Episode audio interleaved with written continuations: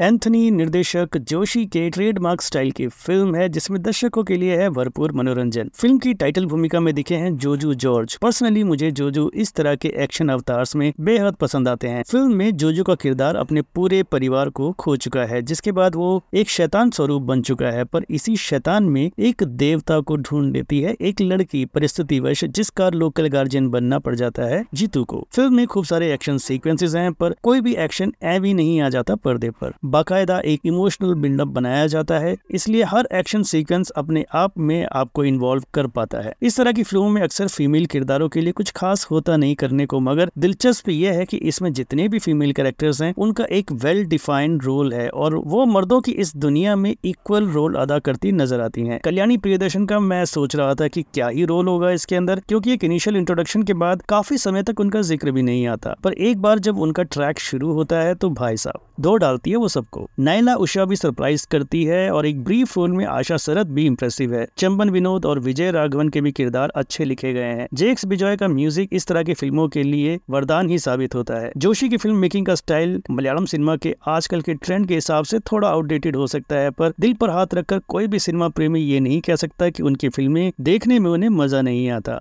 Anthony फ़िलहाल केवल मलयालम भाषा में ही स्ट्रीम हो रही है अमेजोन प्राइम पर, जिसे फ़िल्म की बात की रेटिंग रहेगी थ्री स्टार्स की।